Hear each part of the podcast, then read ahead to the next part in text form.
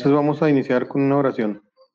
Amoroso y bendito Padre Celestial, Dios de Abraham, Dios de Isaac y Dios de Jacob. Te damos gracias esta noche porque nos permite reunirnos para seguir considerando tu palabra y seguir aprendiendo más acerca del vínculo del matrimonio y acerca de cómo tener buenas relaciones. Te pedimos que todas las cosas buenas que vayamos a aprender las permitas que se queden grabadas en nuestra mente y en nuestro corazón te pedimos un perdón por nuestros errores y también te pedimos por la pronta venida y el establecimiento del reino de tu Hijo, nuestro Señor Jesucristo. Pedimos que ante todas las cosas se haga tu voluntad, no la nuestra, en el nombre de tu Hijo amado, nuestro Señor Jesucristo. Amén. Amén. Dice, parte número 5, comunicaciones. Por tanto, si hay algún consuelo en Cristo, si algún estímulo de amor, si alguna comunión del Espíritu, si algún afecto entrañable, si alguna misericordia, completad mi gozo, sintiendo lo mismo, teniendo el mismo amor, unánimes, sintiendo una misma cosa.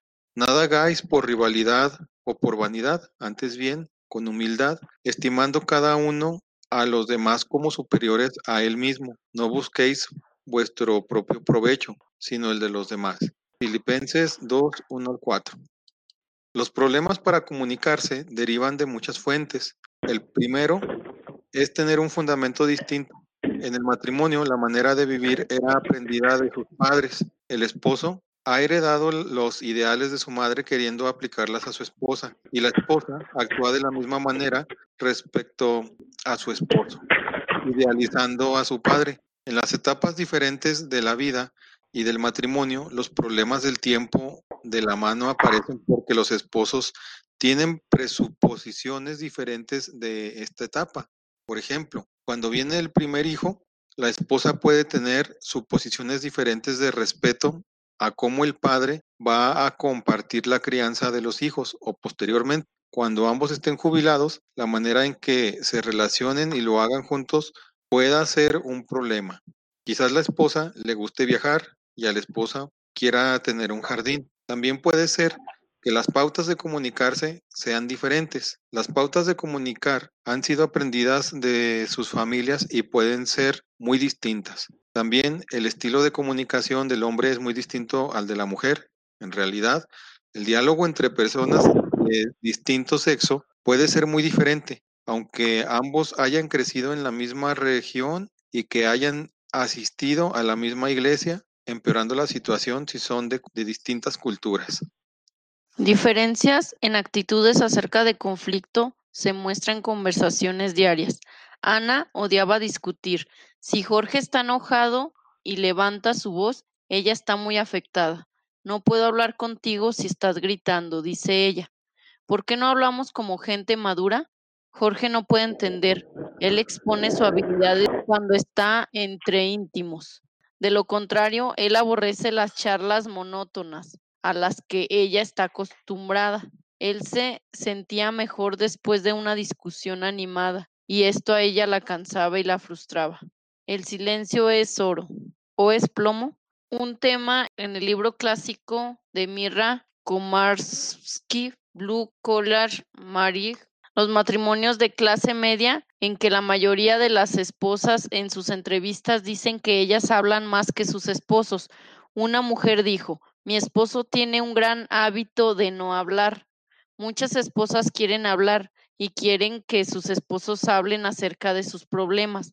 En contraste, la mayoría de los esposos se retiran cuando hay problemas, el estrés emocional o, la, o las demandas de parte de la esposa. Cuando no me siento bien, me salgo para no afectar a los miembros de mi familia. Además, no hay ninguna duda que esos esposos son dominantes en el matrimonio. El silencio en sí mismo es un instrumento de gran poder. Komarsky cita una madre que dice de su esposo, él no dice mucho, pero lo dice en serio y los hijos lo obedecen. Bueno, aquí nos da un ejemplo de cómo la forma de que son los hombres y las mujeres son muy diferentes. Por ejemplo, pues una mujer habla más y a veces pues sí se desespera un poco con el esposo porque él es más de callado y por ejemplo los hombres cuando tienen algún problema lo guardan, no lo platican y eso a veces es un poco frustrante para la mujer, pero pues hay que saber entender en este caso pues las formas diferentes como es el hombre y la mujer, que somos nuestras emociones son muy diferentes, no actuamos igual y pues hay que tratar de conocer tanto al esposo como a la esposa para poder sobrellevar esta situación. Sí, aquí al menos lo que, que yo he aprendido o hemos aprendido es, como bien lo decía, que a tratar de, de, conocernos un poquito mejor y quizá a lo mejor hacer, llegar a hacer un acuerdo. Personalmente a, a mí se me ha pasado esto, donde una discusión o un tema del cual este es un quizá algún problema y creo que a veces uno como hombre prefiere mejor dejar a que, a que se calmen las cosas, ¿no? O analizarlas de manera personal para tratar de encontrar una solución. Sin embargo, a veces yo me he dado cuenta que las mujeres no piensan así, sino que para ellas puede ser más significativo el expresarse o expresar sus emociones a tratar de encontrar rápidamente una solución y eso es donde los pensamientos del hombre y la, y la mujer chocan, digo, al menos yo en primera persona sí lo he vivido y bueno, creo que aquí la clave está a lo mejor antes de que surja eh, o cuando no haya un conflicto, explicarle, por ejemplo, a la mujer que, cómo piensa y cómo actúa uno, cómo, cómo tomaría un problema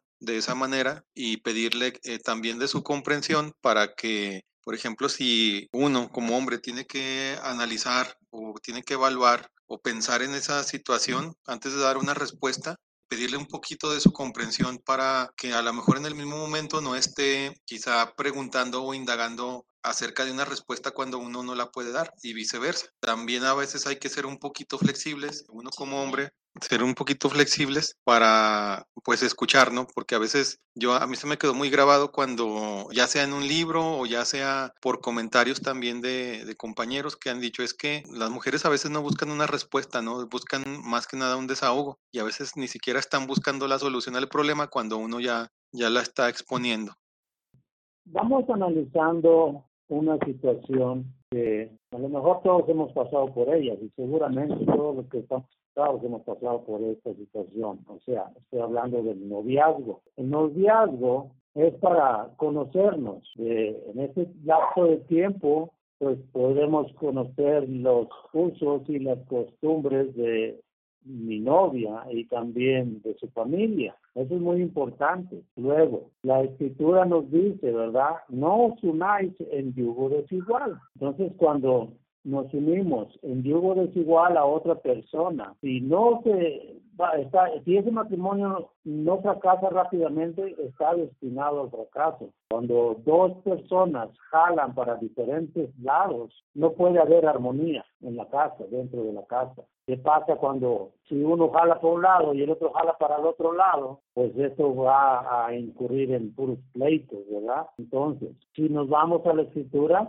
vamos a ver que dice que Cristo es la cabeza de la iglesia. Cristo es la cabeza del hombre, el hombre es la cabeza de la mujer, ¿verdad? Dios es la cabeza de Cristo y Cristo es la cabeza de la iglesia. Entonces, ¿quién quiere afrentar a su cabeza? Yo no quiero afrentar a, no quiero que se enoje el Señor Jesucristo conmigo. ¿Verdad? Si yo no quiero que él se enoje conmigo, pues yo tengo que hacer lo posible por llevar mi vida matrimonial lo más armoniosamente que se pueda con mi esposa. Entonces, buscar siempre el vínculo que tenemos con nuestra cabeza, mujer con su cabeza, que es su marido, y su marido con el Señor Jesucristo. Y en la Biblia siempre vamos a encontrar respuestas para cualquier tipo de problemas que, nos, que tengamos o que estemos pasando en casa. Todo tiene solución, todo. Y con el, como dice la Escritura, ¿verdad? En Cristo todo lo puedo. El poder de las palabras. Lea Santiago 3, 3 al 10. Aquí, nosotros ponemos freno en la boca de los caballos para que nos obedezcan y dirigimos así todo su cuerpo. Mirad también las naves, aunque tan grandes y llevadas de impetuosos vientos, son gobernadas con un muy pequeño timón por donde él que las gobierna quiere. Así también la lengua de un miembro pequeño, pero se jacta de grandes cosas. He aquí cuán grande bosque enciende un pequeño fuego y la lengua es un fuego, un mundo de maldad. La lengua está puesta entre nuestros miembros y contamina todo el cuerpo e inflama la rueda de la creación y ella misma es inflamada por el infierno, porque toda naturaleza de bestias y de aves y de serpientes y de seres del mar se doman y ha sido domada por la naturaleza humana, pero ningún hombre puede domar la lengua, que es un mal que no puede ser refrenado llena de veneno mortal. Con ella bendecimos al Dios y Padre, y con ella maldecimos a los hombres que están hechos a la semejanza de Dios. De una misma boca proceden bendiciones y maldiciones. Hermanos míos, esto no debe ser así. Lo que les decimos a los demás. Las escrituras hablan claramente acerca del tremendo poder que tienen nuestras palabras. Ellas pueden sanar, pueden brindar apoyo y aliento o pueden herir. Proverbios 29:20. ¿Has visto, hombre ligero en sus palabras? Más esperanza hay del necio que de él. Primera de Pedro 3:10. Porque el que quiere amar la vida y ver días buenos, refrene su lengua de mal y sus labios no hablen engaño. Proverbios 25:11 Manzana de oro con figuras de plata es la palabra dicha como conviene. Pues mismo la palabra nos dice ¿no? que tenemos que ser coherentes, tal vez estar en la palabra, pues frenar nuestra lengua y pensar lo que vamos a hablar antes de decirlo, porque hay un libro que dice las palabras te podrán perdonar pero jamás se borran lo que has dicho pues es algo que mantiene y así como nos dice la palabra podemos edificar o podemos destruir con nuestra boca. Lo que nos decimos a nosotros mismos la conversación con uno mismo repetitiva se convierte en actitudes, valores y creencias. Vamos a Proverbios 15, versículo 28. El corazón del justo piensa para responder, mas la boca de los impíos derrama malas cosas. Vamos a Mateo 15, versículos 18 y 19. Pero lo que sale de la boca del corazón sale, y esto contamina al hombre, porque del corazón salen los malos pensamientos, los homicidios, los adulterios, las fornicaciones, hurtos, los falsos testimonios y las blasfemias. Vamos también a Proverbios 16, versículo 2. Todos los caminos del hombre son limpios en su propia opinión, pero Jehová pesa los espíritus. Y primera de Pedro 1, versículo 13.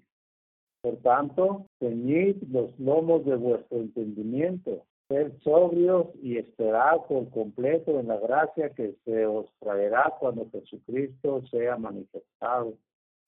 Y Filipenses 4, versículo 8.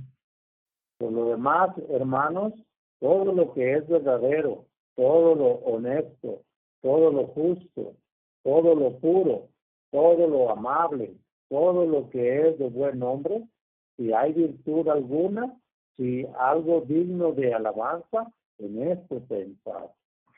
Se da cuenta de que la mayoría de nuestras emociones, tales como el enojo, la depresión, la culpa, la preocupación, se inician y se intensifican en su conversación consigo mismo la manera en que se comporta con su cónyuge está determinada por la conversación consigo mismo y no por el comportamiento del otro o por lo que piensa. Lo que dice y cómo lo dice es una expresión directa de lo que se dice a sí mismo. A mí me llamó mucho la atención el texto de Proverbios 16.2, donde dice que el hombre piensa que su conducta es limpia, pero Dios juzga las intenciones. Creo que la Biblia y en los textos que hemos ido considerando siempre nos invita a abandonar el pensamiento del egoísmo, a pensar en nosotros o en pelear por defender ya sea nuestras ideas, convicciones o, o quizás hasta nuestras opiniones. Y nuevamente yo aquí encuentro que la misma Biblia, la palabra de Dios nos invita siempre a ceder, a ser un poco más tolerantes y en vez de defender o de aferrarnos a nuestras ideas, hacer una pausa para escuchar a la otra persona. Eso a mí me parece muy valioso. Piensa antes que hablar. Proverbios 12, 18. Hay hombres cuyas palabras son como golpes de espada, mas la lengua de los sabios es medicina. Proverbios 14, 29. El que tarda en ariarse es grande de entendimiento, mas el que es impaciente de espíritu enlatece la necedad. Proverbios 21, 23. El que guarda su boca y su lengua, su alma guarda de angustias. Proverbios 29, versículo 2.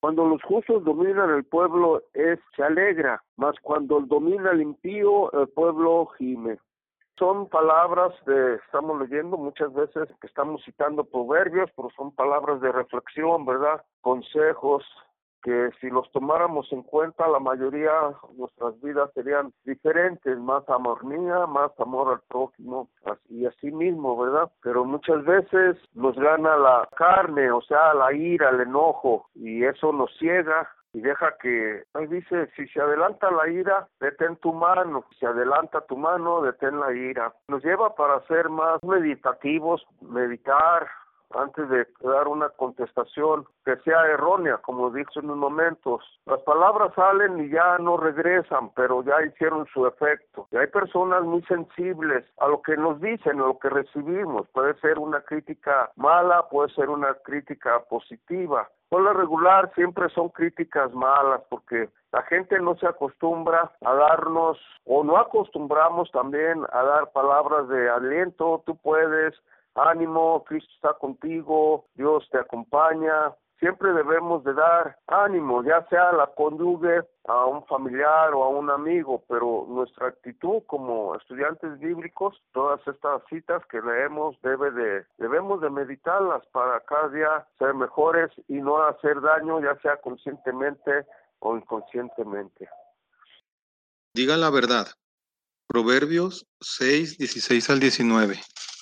Seis cosas detesta Yahvé y siete aborrece con toda el alma. Ojos altaneros, lengua mentirosa, manos manchadas de sangre inocente, corazón que trama planes perversos, pies ligeros para correr hacia el mal, testigo falso que levanta calumnias y el que siembra discordias entre hermanos. Ahora vamos a Proverbios 12:17. El testigo veraz proclama la justicia, el testigo falso la mentira. Proverbios 28-23. El que reprende a alguien será más apreciado que el de lengua aduladora. Efesios 4:15.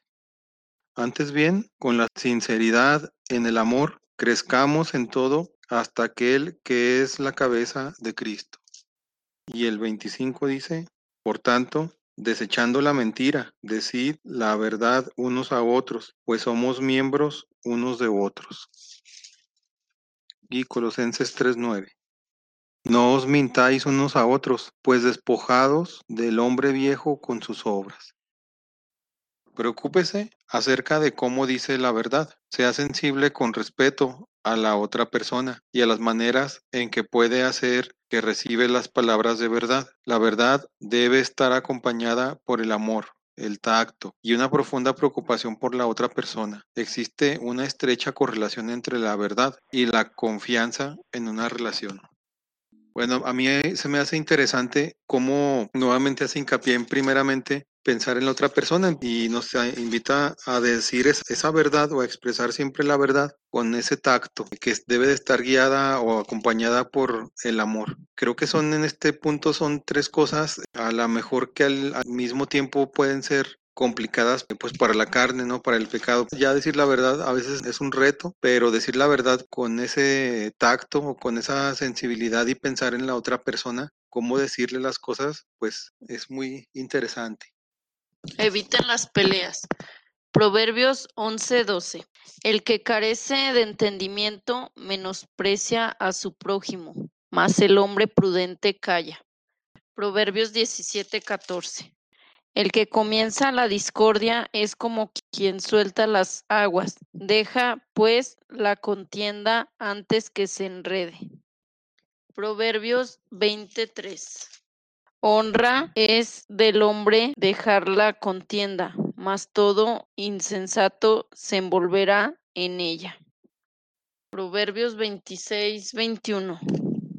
El carbón para brasas y la leña para el fuego, y el hombre resilloso para encender contienda.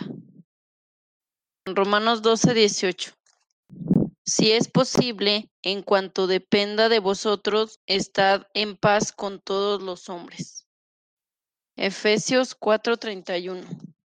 Toda amargura, ira, cólera, gritos, maledicencia y cualquier clase de maldad desaparezca de entre vosotros. Hebreos 12:14. Seguid la paz con todos y la santidad sin la cual nadie verá al Señor. Evite la crítica. La crítica es una rama especial de la comunicación que corta y destruye. Su propósito no es resolver el conflicto ni llevar más cerca del cónyuge. Es una manera de sentirse justificado y superior. Es una manera de liberar la ira. La crítica produce un efecto sobre la otra persona. No escuchará más. Entra, contraatacará o se quedará con resentimiento. La crítica no funciona, no es efectiva. Vamos a Romanos 14, versículos 13. Dejemos, por tanto, de juzgarnos los unos a los otros. Juzgad más bien que no se debe poner tropiezo o escándalo al hermano. Y, Mateo. también 7, versículos 3 y 4. ¿Y por qué miras la paja que está en el ojo de tu hermano y no echas de, de ver la viga que está en tu propio ojo? ¿O cómo dirás a tu hermano, déjame sacar la paja de tu ojo y he aquí la viga en el ojo tuyo? Todas las parejas tendrán quejas de vez en cuando. Eso es normal. Sin embargo, las quejas se pueden expresar de tal manera que el cónyuge las escuche y no se ponga la defensiva. Por ejemplo, en lugar de concentrarse en lo que lo molesta a usted, hable más acerca de lo que le gustaría que haga su cónyuge, su compañero estará mucho más dispuesto a escucharlo y a considerar su pedido formas de crítica. Las bromas. Vamos a Proverbios 26, versículos 18 y 19. Como el que enloquece y echa llamas y saetas y muerte, tal es el hombre que engaña a su amigo y dice, ciertamente lo hice por broma. Y también Proverbios capítulo 12, versículo 18. Hay charlatanes que hieren como espadas. La lengua de los sabios es medicina. Comentarios mordaces. El poder de estas declaraciones cáusticas se hace evidente cuando uno se da cuenta de que un comentario mordaz puede deshacer 20 actos de bondad, si eso es 20. Y punto número cuatro, palabras que invalidan. Ad- Admita sus errores. Santiago 5:16. Confesaos vuestras ofensas unos a otros y orad unos por otros, para que seáis sanados. La oración eficaz del justo puede mucho. Proverbios 28:13. Al que encubre sus pecados, no prosperará, mas el que los confiesa y se aparta alcanzará misericordia. Proverbios 13:18. Pobreza y vergüenza tendrá el que menosprecia el consejo, mas el que guarda la corrección recibirá honra. Proverbios 23:12. Aplica tu corazón a la enseñanza y tus oídos a las palabras de sabiduría. Proverbios 25, 12. 25, 12. Como calcillo de oro y joyel de oro fino es el que reprende al sabio que tiene oído dócil. Evalúe la validez de la crítica, identifique la raíz del problema, piense en aquello de lo que se le acusa. Algunas veces el proceso de investigar una acusación o una crítica pueden abrumarlo con ira, confusión o frustración. En medio del torrente de esas emociones, su mente puede quedar en blanco.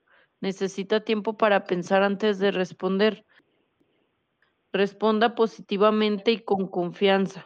Una vez que se han expuesto el, problema central, explique sus acciones sin ponerse a la defensiva ante el ataque. No hable demasiado. Proverbios de 17-27. El que reserva sus palabras tiene sabiduría. De excelente espíritu es el hombre entendido. Aun el necio cuando calla es contado por sabio. El que cierra sus labios es entendido. Proverbios 18:2. No toma placer el necio de la inteligencia, sino que en su corazón se descubra. Proverbios 21:23. El que guarda su boca y su lengua, su alma guarda de angustia.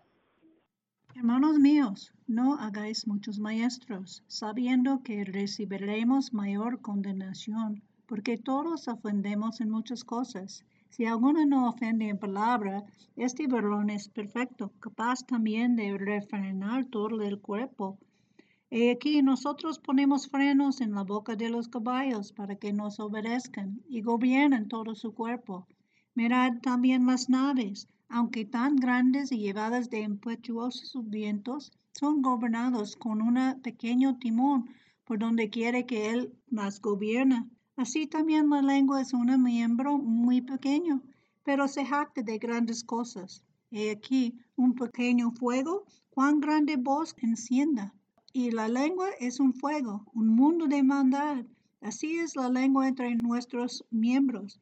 Contamina todo el cuerpo y inflama toda la rueda de la creación y es inflamada del infierno. Porque toda naturaleza de bestias y de aves y de serpientes y de seres de mar se doma y ha sido domado por la naturaleza humana. Pero ningún hombre puede domar la lengua, que es un mal sin freno llena de veneno mortal. Con ella bendecimos a Dios y Padre, y con ella maldecimos a los hombres, que son hechos a las semejanzas de Dios. De una misma boca proceden maldición y bendición. Hermanos míos, este no debe ser así. ¿Echa alguna fuente por una misma abertura algo dulce y amarga? Hermanos míos, ¿puede la higuera producir aceitunas o la vid higos? Así ningún fuente puede dar agua salada y dulce. ¿Quién es sabio y entendido entre vosotros? Muestra por buena conducta sus obras en mansedumbre de sabiduría.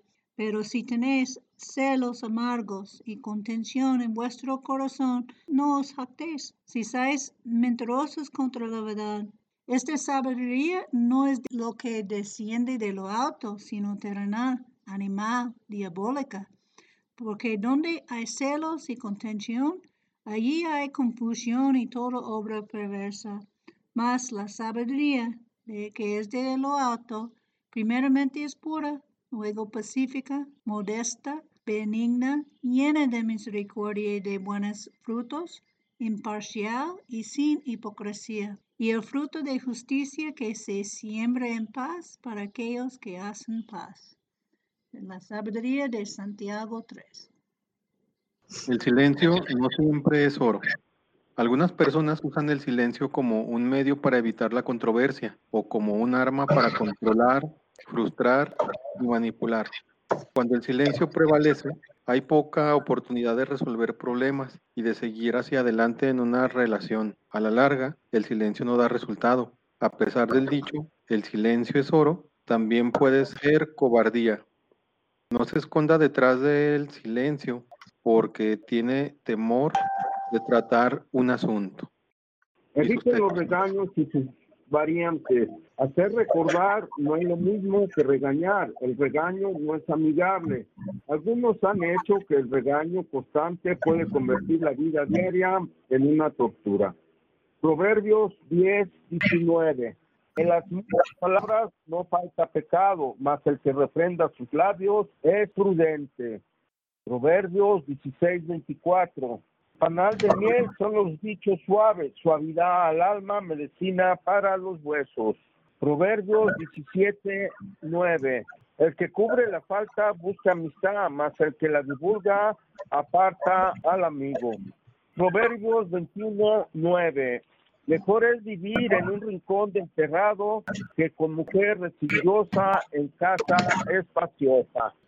No responda enojado. Es mejor utilizar una respuesta amable. Proverbios 14, 29. El que tarda en airarse es grande de entendimiento, mas el que es impaciente de espíritu enaltece la necedad.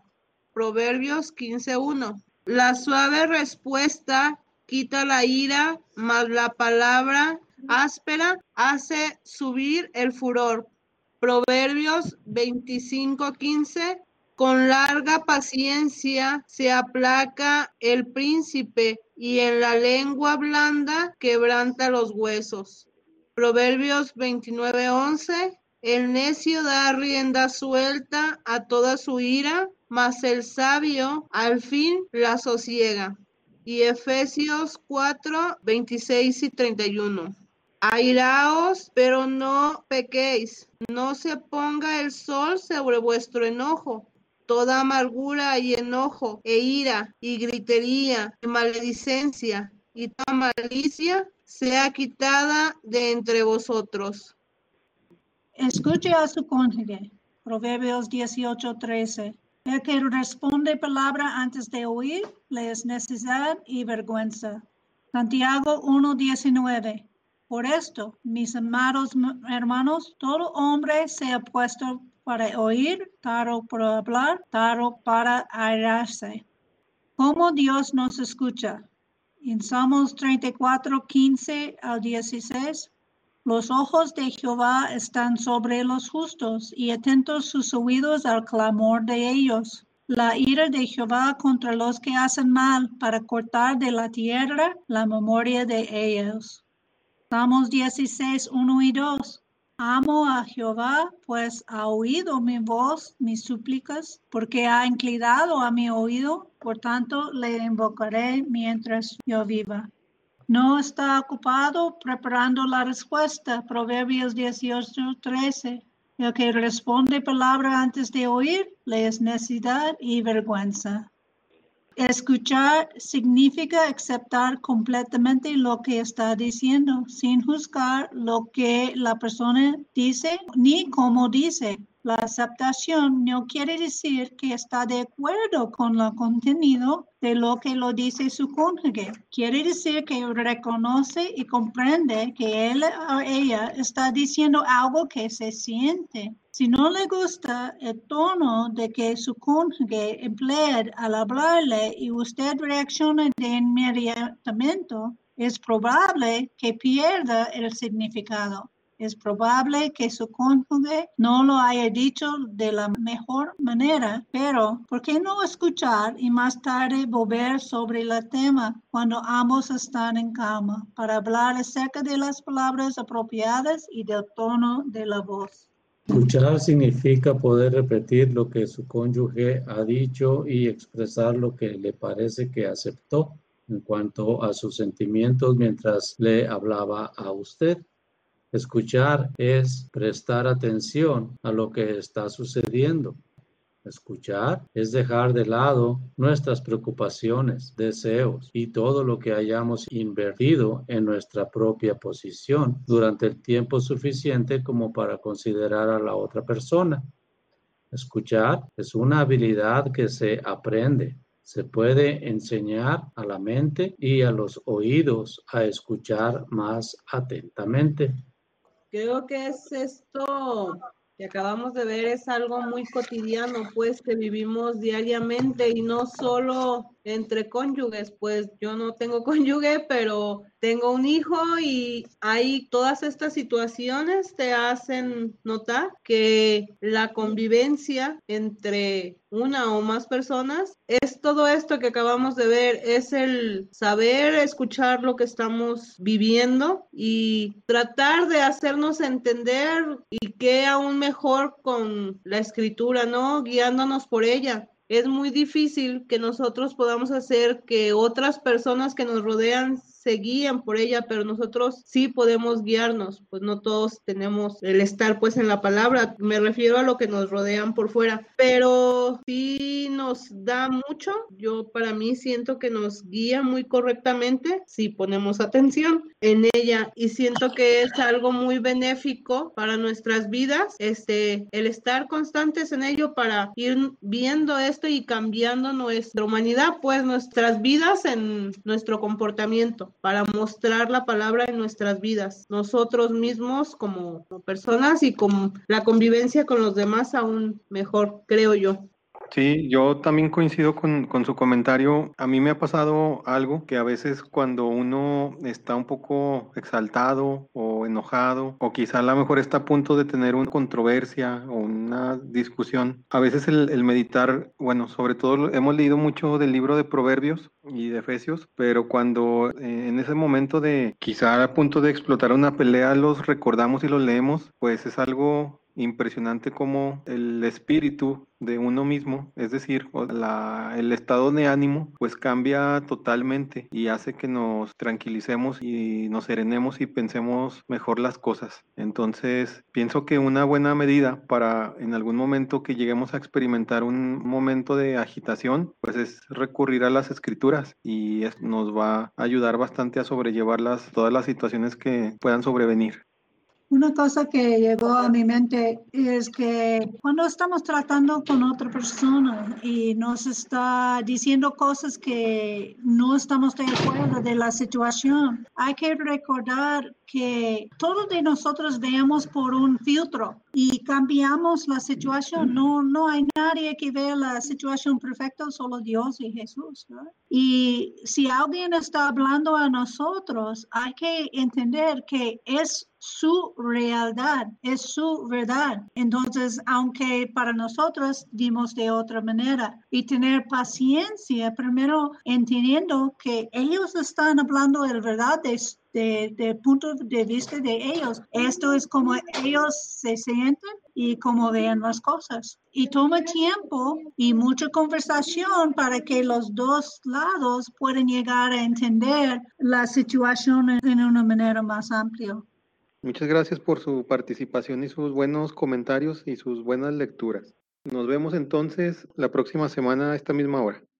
Padre nuestro que estás en el cielo, santificado y bendito sea tu nombre por siempre, Señor. Dios de Abraham, Isaac, Jacob y Dios nuestro. Nuevamente, Padre bendito, te damos las gracias, Señor, por este día de gozo que nos regalas en tu santa palabra. Te rogamos, pues, Señor, nos ayudes a poner por obra tus palabras en nuestras vidas para dar a nuestros semejantes.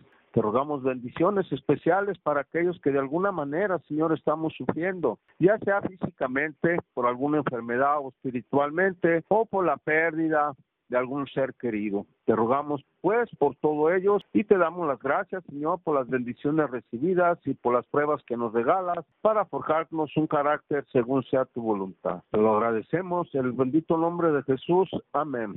Amén.